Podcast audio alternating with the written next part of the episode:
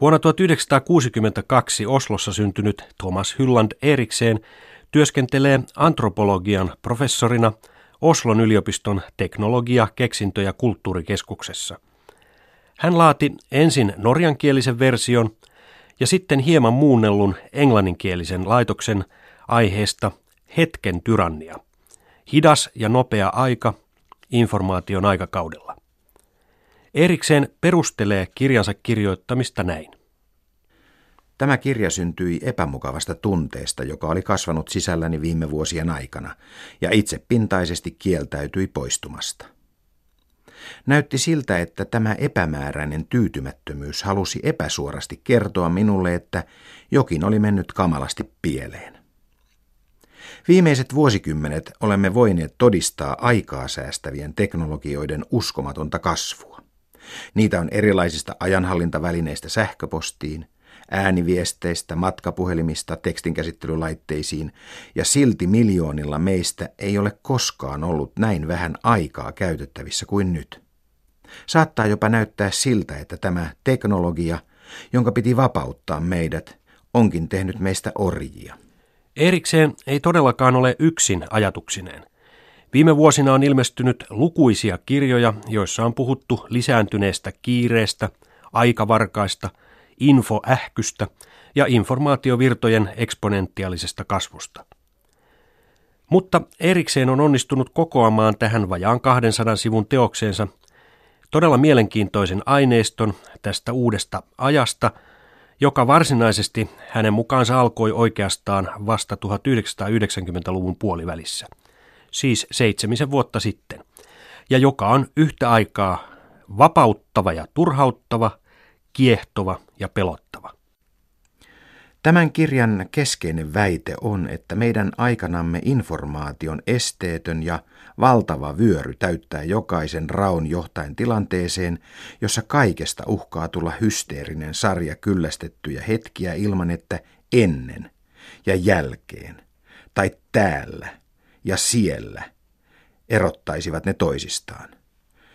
Todellakin jopa tässä ja nyt on uhattuna, koska seuraava hetki tulee niin nopeasti, jolloin on vaikeaa elää nykyhetkessä. Elämme katseemme tiukasti suunnattuna pisteeseen, joka on kahden sekunnin päässä tulevaisuudessa. Seuraukset tästä äärimmäisestä kiirehtimisestä ovat musertavia sekä menneisyys että tulevaisuus ajatuksellisina käsitteinä ovat uhattuina hetken tyrannian vuoksi. Mitä sitten ovat hidas ja nopea aika? Rajanveto ei tietenkään ole helppoa ja yksiselitteistä, sillä nykyaika on nostanut pintaan monia vastakohtia, joita ei voi määritellä enää perinteisin käsittein. Thomas Hylland Erikseen kertoo teoksensa ensimmäisissä luvuissa – mitä on oikeastaan tapahtunut ja kuinka vauhti on vain kiihtynyt. Hänen mukaansa nopeus on kuin huume ja se on helposti tarttuvaa. Ennen vanhaan kirjeeseen saattoi saada vastauksen viikon tai kuukauden päästä, eikä siinä ollut mitään epänormaalia. Kun oli pudottanut kirjeen postilaatikkoon, saattoi palata takaisin työhön, istua rauhassa ja jatkaa sitä, mitä nyt olikaan tekemässä. Tämä aikakausi on jäänyt taakse. Nykyään meidän odotetaan vastaavan lähes välittömästi sähköpostin lähettämisestä.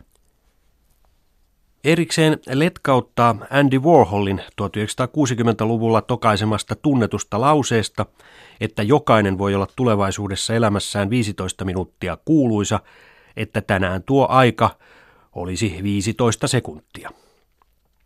Niinpä eksponentiaalista kasvua koskevassa luvussa hän päätyy pohtimaan, mitä tapahtuu, kun aika lähestyy nollaa. Kun käyrät tekevät jyrkän hyppäyksen ylöspäin, ne osoittavat, että enemmän tapahtumia on puristettu tarkasteltavana olevaan ajanjaksoon. Toisin sanoen nämä käyrät kuvaavat havainnollisesti ajan tiivistymistä. Enemmän ja enemmän informaatiota, kulutusta, liikettä ja aktiviteettia on pakattu samaan käytettävissä olevaan ajanjaksoon, mikä on suhteellisen jatkuvaa, vaikka aina onkin joitakin hulluja, jotka yrittävät nukkua tehokkaammin. Sitten kun linjasta tulee pystysuora, aika lakkaa olemasta. Tämä on tietysti äärimmäinen tapaus, jota on vaikea kuvitella käytännössä. Se on tila, joka on totta sitten, kun uutinen on vanha jo ilmestyessään, ja muoti on vaihtunut sillä hetkellä, kun uudet vaatteet ilmestyvät kauppoihin ja niin edelleen. Kyseessähän on sama ilmiö kuin filosofian historiassa kerrottu tarina olympiakunnossa olleen Akilleen ja Kilpikonnan välisestä kilpajuoksusta. Kun Kilpikonnalle annettiin pieni etumatka, voitiin teoreettis-filosofisesti osoittaa, että nopea Akilles ei koskaan saavuttanut hidasta Kilpikonnaa, joka oli aina ehtinyt liikahtaa eteenpäin pisteestä, jonka Akilles vasta saavutti. Käytännön elämässä tuo tulos olisi varmasti ollut toinen, mutta teoria oli kuitenkin erittäin hieno.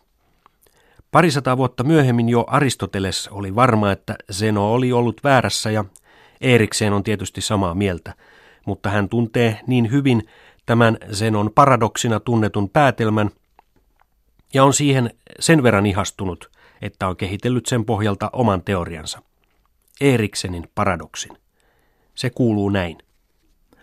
Kun aika pilkotaan riittävän pieniksi osiksi, se lakkaa olemasta.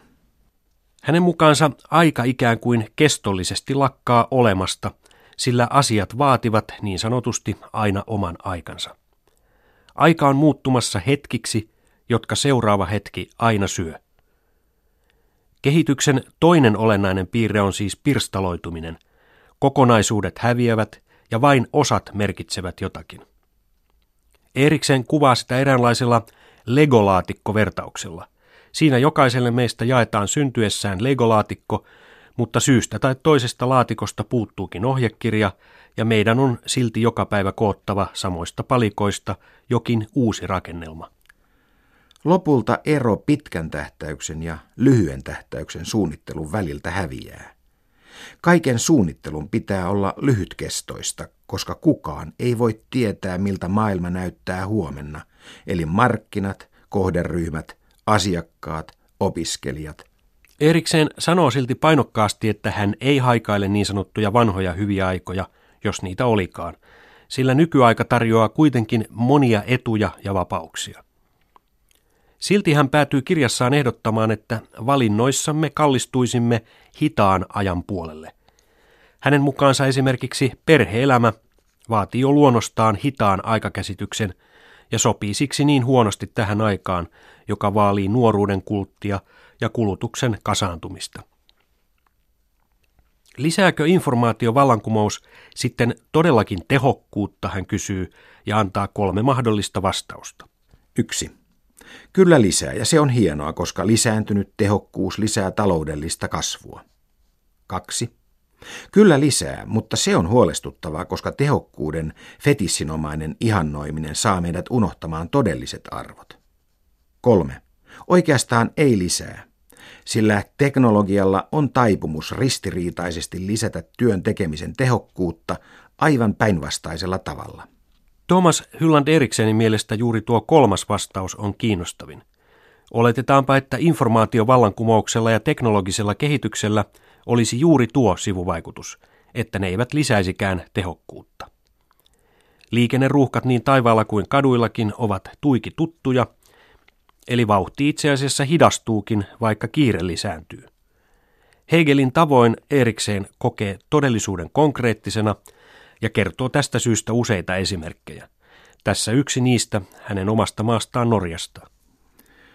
Uusi rautatietunneli yhdistää Oslon ja sen pienen satelliittikaupungin Lilleströmin. Kun tunneli vihdoin avattiin elokuussa 1999 lukuisten rahoitus- ja muiden skandaalien jälkeen, se lyhensi matka-aikaa 14 minuuttia. On oletettavaa, että nuo säästetyt 14 minuuttia tullaan syömään. Ne kuluvat odotellessa myöhässä olevia lentoja, taksijonoissa ja niin edelleen. Professori Thomas Hylland Erikseen suosittelee kirjansa loppupuolella meitä nauttimaan hitaasta ajasta. Mutta ennen näitä ihan konkreettisia ohjeita hän on vielä tiivistänyt havaintonsa muutamaan kohtaan. Niistä monet sisältävät kiusallisen ristiriidan. Me tiedämme enemmän ja enemmän, ja siksi tiedämme vähemmän ja vähemmän. Kun uusi hetki tappaa edellisen, niin voimme nauttia etuoikeudesta, josta isovanhempamme eivät tienneet mitään. Nimittäin, että kaukainen ei enää ole kaukaisuudessa ja se mikä on lähellä ei enää ole lähellä. Kun nopea ja hidas aika kohtaavat, nopea voittaa aina.